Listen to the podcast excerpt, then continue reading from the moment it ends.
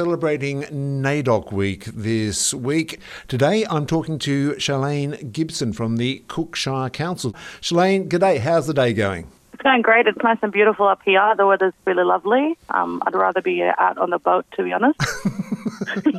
I'm rather jealous. Actually, before we talk about NAIDOC, because I know you and the work that you did uh, in Cooktown for the Cooktown Festival that's been deferred, some others mm-hmm. may not. So, could you let us know a little bit about yourself?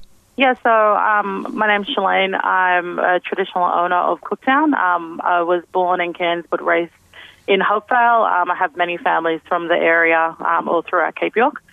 Um, at the moment, I'm currently in the Tourism and Community Grants of Suffolk Shire Council, but I originally, my position is the Indigenous Project Officer for the 250th commemoration of um, Captain Cook journey and the Indigenous people from this area, which was supposed to happen this year.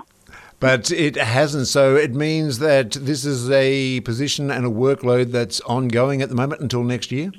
Yeah, I think it just gives us some time to really polish um, a couple of our projects up and make sure that we're making the right consultation and getting everyone involved and making sure that you know they're, they're wanting to be a part of the festival and, and secondly making sure that they're involved in all aspects of it. You are a Guugu Yimithirr lady? Yep, Guugu Yimithirr. Um, I've connections all throughout the Hopevale area. So I'm from Cooktown, which is Waymburr. Um, my great great grandfather is Gamaay, uh, which is across the river. My great great grandmother is Nuguul, and um, I've also got connections up to the Flinders Island groups up near Cape Melville. So a very large family group that you've got, and uh, definitely, NAIDOC is now a celebration that occurs each year. This year, yep. what does NAIDOC mean for you? Um, I love this year's theme um, about always was and always will be. It really ties in nicely with the theme that we're going for for the Cooktown Expo 2020.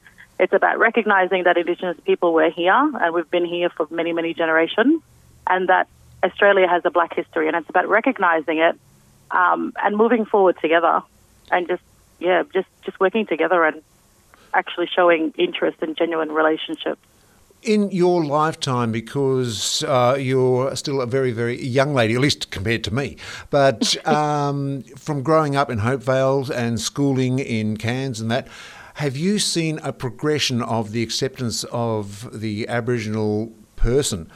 Yeah, well, I when growing up in Hopevale, I never used to like Cooktown. Um, I just thought it was just very removed. I think from you know my my growing up little Indigenous kids barefoot running around the town. Like it was, I just didn't want to be in here. I wanted to be out at bush and out at home with all my family. And um, I think growing up and working in this place and meeting a lot of people, you really understand people's relationships, and um, it's just about respecting one one another. And um, we're all humans, and accepting that we all have cultural differences, and just working together for a better region and a better outcome for all of us. Yeah, and with the theme, as you said, always was, always will be, the relationship that occurred between the Indigenous locals and Captain Cook all those years ago, that history, that meeting was actually forgotten about for so many years. And it was actually one of your elders that found the story out? Yeah, so my great great grandfather. So each year we have the um, inaugural reenactment. Um, at the start, it was very, um, very, I think, just the history in regards to Cook and what happened and his landing. Um, in other words, very white orientated. um, yeah, just not not so much of an Indigenous history um, input.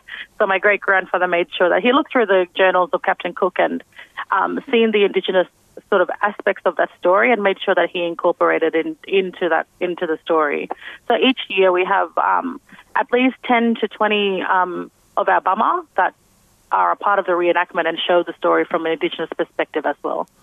And of course, next year we have the Cook ceremony, but it's going to be now 2021. And from what I understand, it's allowed you, as one of the organisers, to incorporate more of the Indigenous culture, not only just around Cooktown, but the entire Cape as well, into this. Yeah, um, well, I moved back home particularly like really specifically for this job because it was about working with my my family and my people and making sure that um, our story was told as well. And that is pretty much what drives me in my work making sure that um, we're both on the same pedestal. We're you know the indigenous the bama from this region um, and the bama from Cape York are on the same pedestal as Captain Cook. It's about making people aware that we do have stories and that Captain Cook didn't just come to an empty shore. He came and actually met with the Gookyams and people here 250 years ago and making people understand that even back then there was Indigenous people, there is Indigenous people now, and um, we're going to continue to tell our story and make sure people hear it. I think also uh, always was and always will be the Indigenous race, the Aboriginal race in Australia was here. Exactly. When, when you consider that when uh, I suppose many were still living in caves in Europe, Indigenous mm. were already here. Yeah. Um, I've just we had a conversation about this the other day, and I talked about it as um, you know, when you head to someone's house and you see a pile of shoes at the front door, the first thing you do is take off your shoes to acknowledge and respect the cultural values of that household. It is exactly the same as it was for it is now for Indigenous people. It's about respecting that we have cultural differences and maybe that we may not align, but you need to understand that you need to alter yourself to meet that that cultural um, aspect of that person and that values and it is it ties in with always was and always will be. You need to make sure that you're engaging with Indigenous people um, because at the end of the day, we are the first people that we're here and we're still here and we're thriving um, in a society set up to fail us. I think in many, many ways there are lessons to be learnt. You, the history that you are showing, the uh, fellowship that you are showing, and the absolute amazing lifestyle that you guys are showing is on display mm. and it should be respected. Yeah, and Cooktown's um, very well. You know, we're all here together and we're working to it, towards a better future for all of us. Um, and that's the, I think, the most genuine great thing about Cooktown is that it's normal for us to be interacting with each other. Certainly is. Charlene, look, thank you very, very much for your time, and I hope you enjoy the NAIDOC celebrations in Cooktown this week. Thank you. Charlene Gibson from the Cook Shire Council about NAIDOC Week.